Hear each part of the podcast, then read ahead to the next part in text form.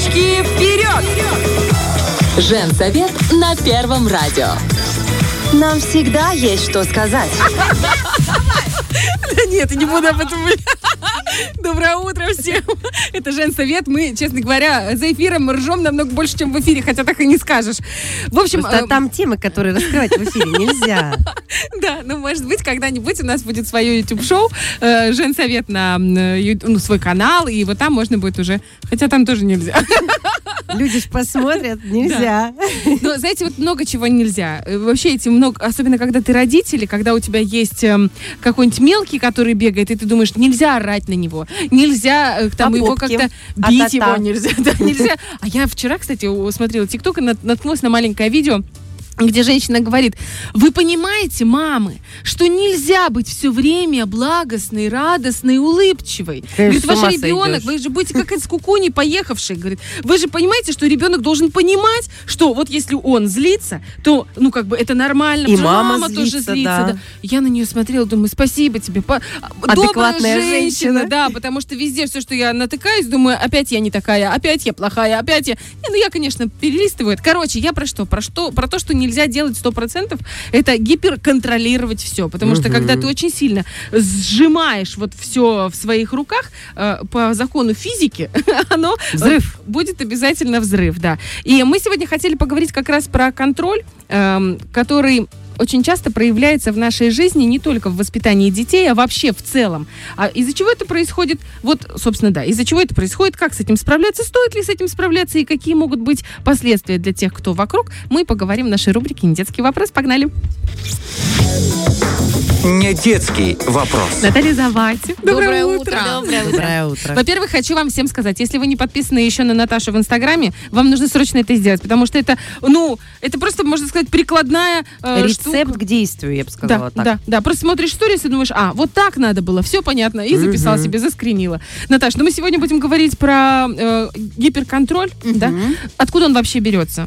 А, В твоем вопросе, когда мы обсуждали эту тему, была такая фраза, то есть это э, приобретенное или это врожденное? Да, да. Это в любом случае э, приобретенное. Почему? Потому что э, контроль это когда нам э, очень э, важно, чтобы вот это было именно так, вот и вот так. Потому что если это не будет вот так, то мы столкнемся с какими-то последствиями. Да. Собственно, если что-то произошло, и я столкнулся с последствиями, это опыт, который мы прожили. То есть мы не родились с этим опытом. да. Это по наследству, либо по реданным, знаешь, идет с тобой туда, от мамки. Если говорить по наследству, то это тот опыт, который мы видели, да, если у нас родители гиперконтрольные, да, то есть вот, вот такой, то есть не генетическое наследство, да, а больше вот именно вот такого плана. Да, то есть это приобретенное из нашего опыта. Причем э, это не обязательно э, приобретенное, да, что ребенок изначально вот думает, так, мне надо это именно проконтролировать. То есть таких мыслей э, не ведется. Вот именно вот этот вот эм, э, процесс происходит внутри эмоциональный. Мне нужно сделать это именно так, потому что если это не будет вот так, то там будет то, что, чего я избегаю, чего я боюсь, чего я не хочу, да. И вот во избежание чего-то другого человек складывает, старается всеми образами, всеми способами сделать так, чтобы было именно вот э, как ему нужно и как ему комфортно и безопасно. А как понять вообще, что ты контролируешь э, нормально, ну вот типа в нормальной дозе, или ты контролируешь уже все? Или я переборщила. Да, потому что, ну, я вот, допустим, как мать подростка, я понимаю, что нужно все равно контролировать, сколько приехала, во сколько уехала, потому что это гормоны играют. Мало ли там чего стукнет. Да.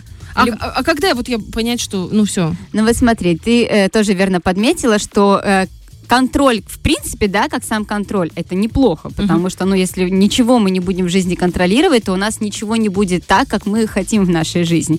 Но действительно, как наступает э, иногда такой момент, когда это касается даже тех мелочей, которые, по сути, ни на что не влияют. Э, что чаще всего влияет на вот такие э, процессы, когда вот нас уже вот начинают немножечко тормошить от этого контроля? Очень часто, если возрас- возрастает эм, латентная тревожность, то мы начинаем контролировать все больше. Почему? Потому что э, у нас состояние вот такое вот, оно хаотичное, и нам нужно его купировать. И э, для того, вот знаете, вот это состояние, когда нас начинают раздражать уже какие-то вот прям вот очень-очень маленькие мелкие, Да. именно раздражать, да, Мгм. это вот оно уже внутри все раздражает. И, э, то есть, и я пытаюсь и так вот с этим справиться, сконтролировать э, ту э, тревожность, которая у меня внутри, и сделать так, чтобы ничего еще больше вот, ну, не, не добавилось сюда. И оно еще добавляется, да, то есть вот он идет контроль. То есть в эти моменты мы контролируем, чтобы э, ребенок сделал именно так, как надо. Ребенок там сидел тихо и нас не тормошил. То есть мы начинаем раздражаться на те мелочи, которые, э, ну, по сути, если бы мы были в более спокойном состоянии, мы бы э, не так реагировали. Может, маме да, выспаться просто. это друг... Да, это тоже есть такой момент. Это моя история про выспаться, прям очень моя. То есть это получается обратная сторона чувства самосохранения. Организм как бы входит в такое это, автономное... это один вариант, да. Есть второй вариант, когда э, гиперконтроль э, именно из чувства э, страха, что что-то произойдет, если он не проконтролирует. Чаще всего это э, в жизни людей, которые столкнулись с какой-либо ситуацией, когда они были бессильны, когда они не смогли ни на что повлиять, а, а ситуация э, была травматичная для них, да, и, и уже в будущем психика э, ищет способы, как сделать максимально вот как-то вот так вот огородить, да, ну не- это не даже Не не, компенсировать, чтобы не повторилось. Это очень часто происходит у мам, да, когда э, мама столкнулась с каким-то травмирующим опытом по отношению к своему ребенку, и потом начинается вот такая вот ну, гипер, гиперопека, а, которая должна вот э, с, с одной стороны компенсировать, да, с другой стороны не допустить заново, потому что, ну, нам очень страшно пережить это заново. А в психика, она ж как э, да, смотрит на это все. То есть, если я это все не сделаю, то может быть все что угодно. Вот, к сожалению, психика настолько боится, что иногда эти действия, они, ну, как бы в любом случае ты не убережешь от всего от 100%. Но эти действия э, для мамы, они вот такими вот сохраняющими остаются. Бывают и э, другие моменты, да, когда э, тут не страх, а э, перфекционизм, да, что мне важно сделать все именно так, как я хочу, чтобы оно было идеально. То есть э, цель не избежать какого-то страшного события, цель сделать идеально. Ну, хотя как бы у идеальности тоже есть как бы своя э, причина, но это уже более глубоко. Есть, по-моему, даже психологическое какое-то заболевание, которое, я не помню, не ЗПР, не Который называется «Никто, кроме меня». А, да, кстати, да. Это же Вот когда никто, э, кроме меня, это уже идет немножечко, да, вот э, в нарциссизм. Это не полноценный, да, может быть, даже нарциссизм. Но вот это вот ощущение, что если, ну, кроме меня, никто не сделает это э, лучше, и поэтому я должна. Не, ну практика показывает.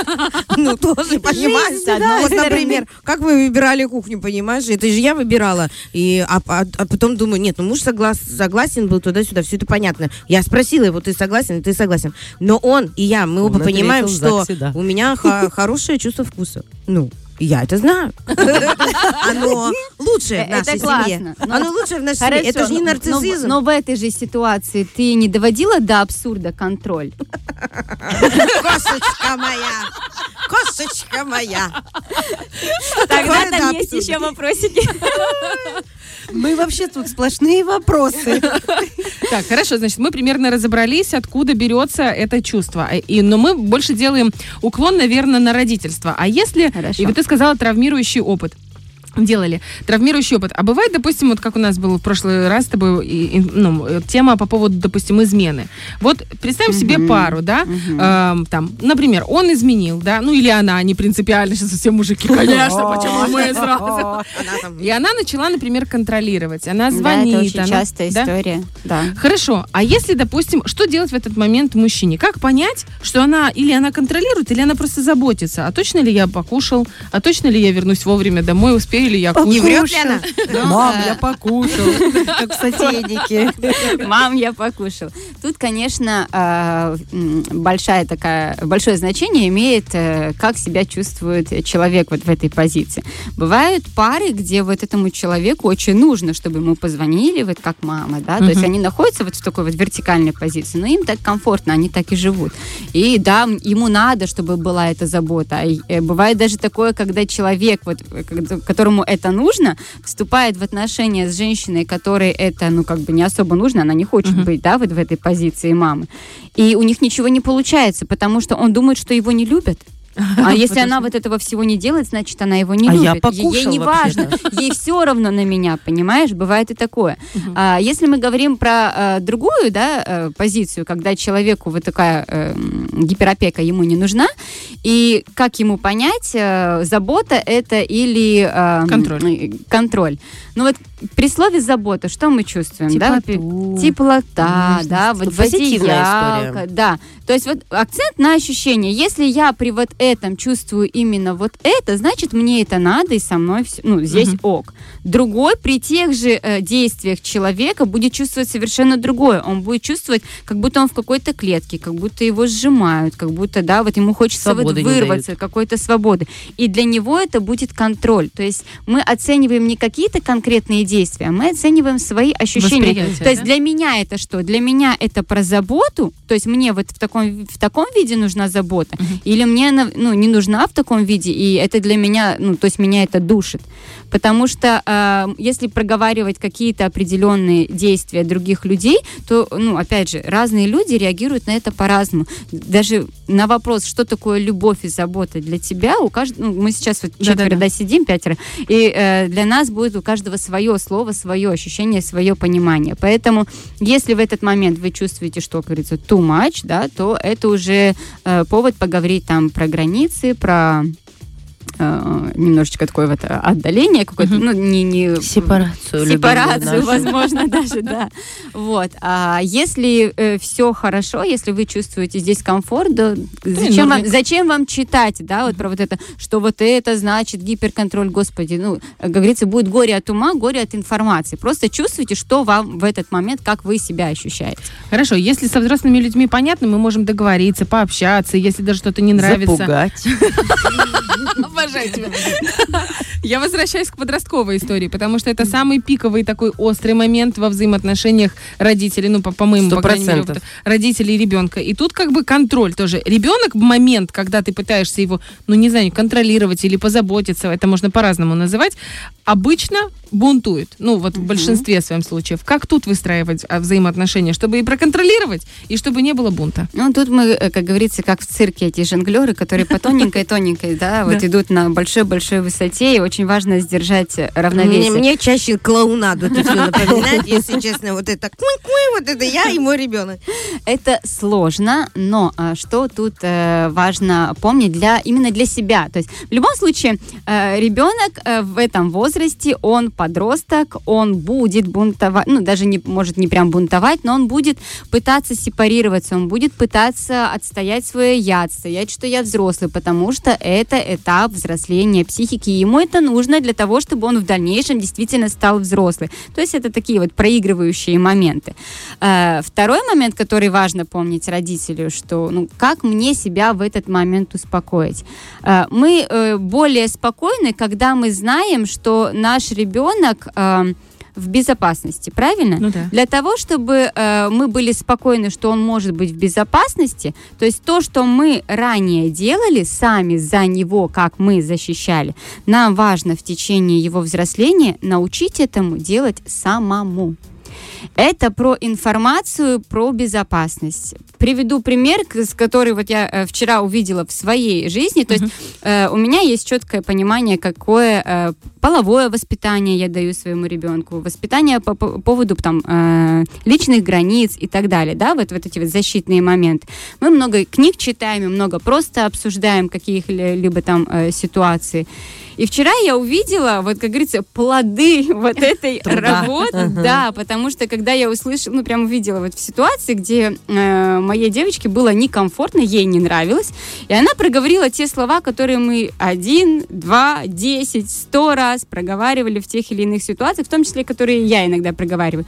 Мне некомфортно, со мной так нельзя. А, можно было так сказать, я поняла. Я э, даже потом, когда человек попытался э, наладить ситуацию там извинился, она говорит, я тебя извиняю, но обниматься я сейчас не хочу. Сейчас я не хочу обниматься. То есть четкое выстраивание Своих этого- границ, да? своих Мгм. границ, а она знает, со мной так нельзя. Вот и я, я уже чуть-чуть больше спокойно за нее на этапе выхода в школьный мир, да, где она сможет сказать, мне не, не нравится, мне некомфортно, со мной так нельзя, меня нельзя трогать, том числе, да, уже про правила безопасности, м, сексуальной безопасности, да, про то, что мы э, говорим. Многие считают, что это рано, но, опять же, это не рано. Э, очень частые случаи, когда дети 4, 5, 6 лет сталкиваются э, с тем, что какие-то более взрослые э, дети могут э, о чем-то попросить, да, что-то сделать, что-то там э, показать или, ну, то есть разные моменты бывают.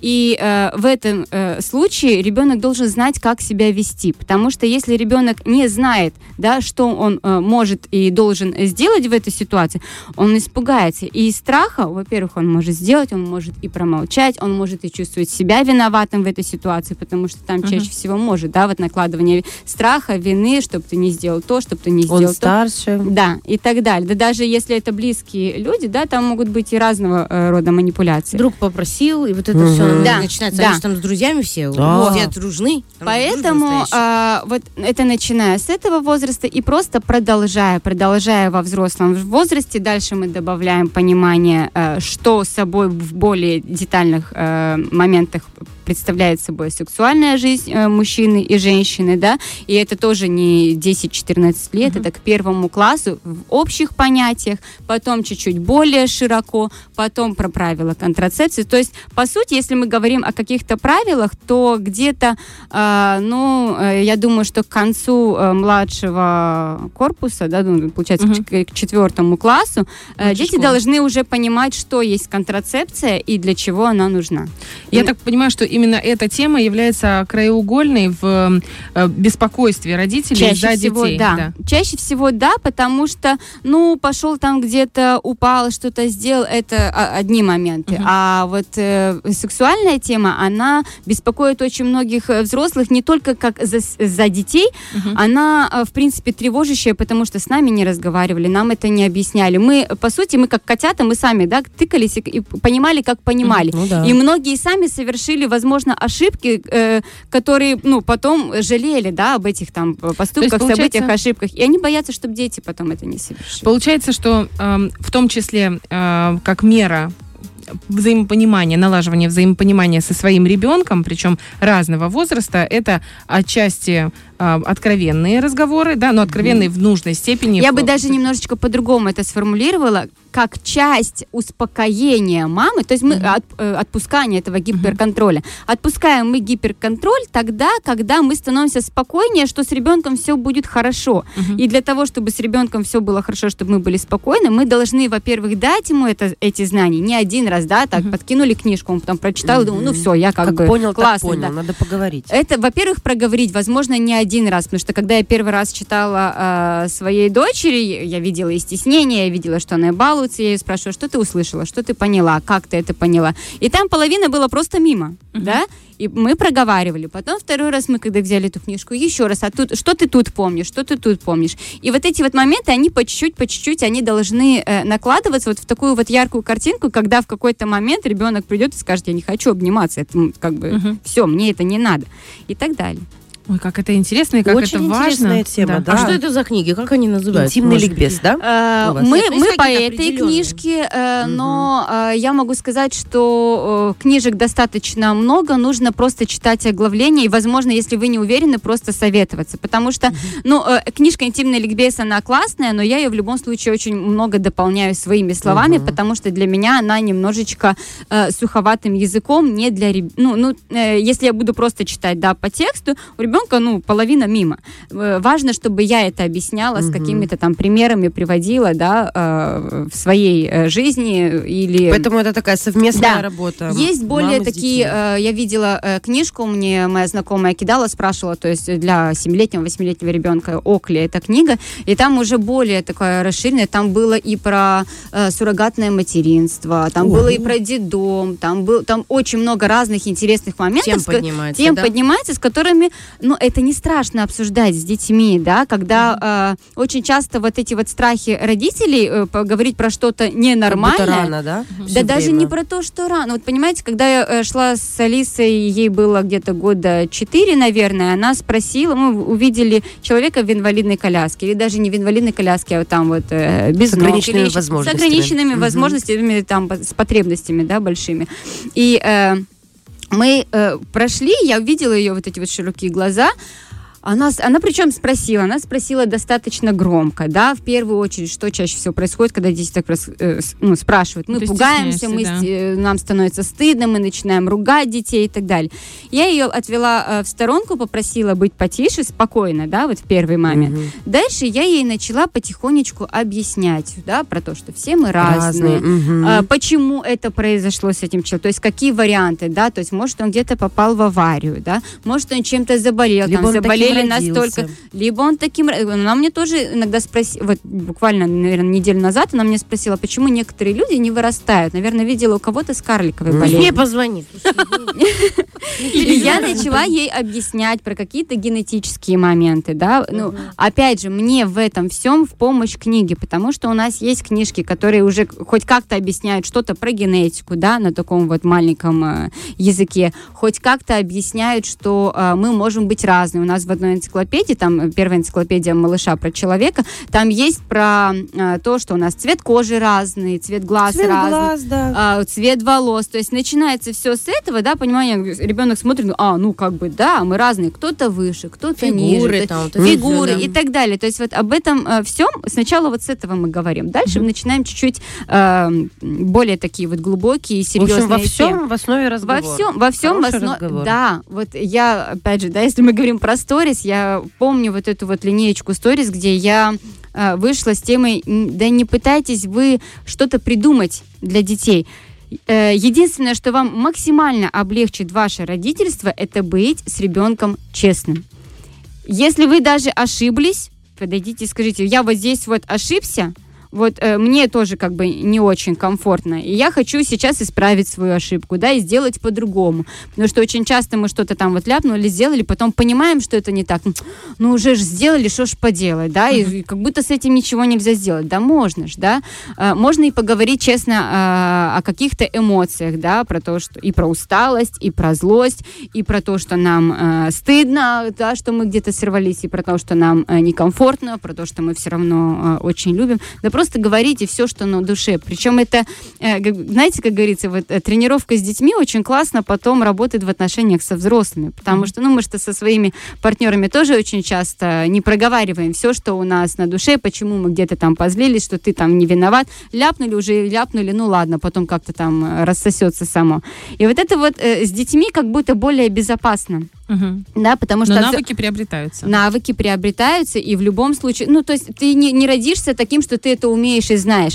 Э, Я это все делаю на э, своем опыте со своими ошибками, и я не какой-то там тоже гуру. То есть, когда я проговариваю о каких-то моментах э, в сторис, что вот что получилось, я говорю это просто как о своей личной победе, потому что и в психологию я пришла не через, да, какое-то там осенение, а через какие-то сложности, с которыми я столкнулась в материнстве, да, через свои триггеры, которые мне прям ярко подсвечивались, и я не знала, что мне с этим делать. Благо, у меня была первая книжка Петрановская, которую мне подарили. Вот с нее, собственно, и началось. То есть я почитала, говорю, а, то есть, может быть, это все гораздо глубже. И потом началась вот эта вот такая история, и она сейчас максимально доступна многим.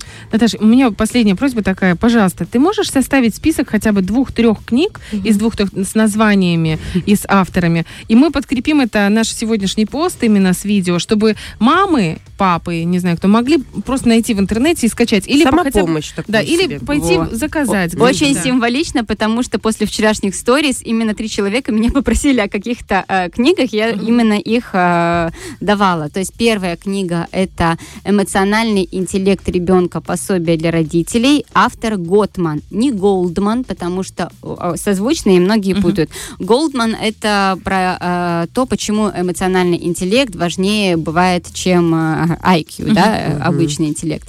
Вот. А Готман там именно вот э, рассматривает родителей и детей, их отношения. А, Вторая книга именно в самопомощь родителям – это самосострадание. Есть самосострадание для родителей, но в первую очередь я советую самосострадание. Это книга о том, по сути, если говорить простым языком, как выключить своего критика и в любой даже самой ситуации, где вы действительно виноваты, найти э, способ себя поддержать, себя утешить и выйти из этого состояния. Не пожалеть. Вот именно сострадать и жалеть разные вещи. Жалеть это немножечко свысока, я тебя Мгм. жалею, да что-то там такое. Мгм. Сострадать, сочувствовать, это я с тобой на равных, и я пытаюсь э, помочь тебе, да, то есть научиться вот этой э, помощи. И уже после вот этого самосострадания вы можете почитать такую книжку, как «Самосострадание для родителей». И там тоже есть такие вот где-то даже практики, э, лайфхаки, но э, «Самосострадание для родителей», скажу прямо, это книга для тех, кто будет сидеть и прям делать этих, э, эти практики. Это в работу. Это, Мгм. это именно в работу, но э, когда я читала вот самосострадание для родителей, в моем э, да, представлении, то есть если бы я не прочла первую книгу, она бы такой вот была, ну, какой-то шалтай-болтай. А вот после первой книги оно как будто вот слоем Комплекс, сверху, да? да, оно накладывается, и ты после того, как понимаешь, как помочь себе, не именно в родительстве, в принципе, в жизни, в своих эмоциях, в своих самоощущениях, ты потом можешь помочь своему ребенку. Почему это важно? Если ты не умеешь что-то делать по отношению к самому себе, ты не можешь научить. Если ты контролируешь свои эмоции только способом подавления, ты не можешь научить эмоциональному интеллекту ребенка.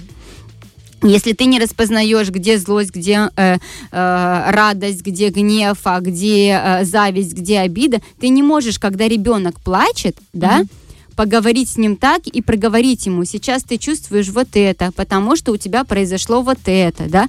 Ребенок, когда он рыдает, он не понимает, что он рыдает, у него просто буря эмоций. Он не это не назовет, он вам не объяснит, вы хоть 10 вопросов ему задайте, почему он плачет, он вам может 10 разных ответов сказать, и может быть ни один быть неверным, потому что он вот так его шатает, он не понимает. И наша задача ему объяснить, а объяснить мы можем только тогда, когда мы понимаем, что происходит в такие же моменты именно с нами. А чтобы понимать все это, вы обязательно слушайте «Не детский вопрос» на Первом радио и подписывайтесь на Наталью Завати, Морешка Мое в Инстаграме. Узнайте массу всего интересного. Огромное тебе спасибо. И ждем э, книжечки, если можно напис- написать, и мы это все выложим. Фреш на первом.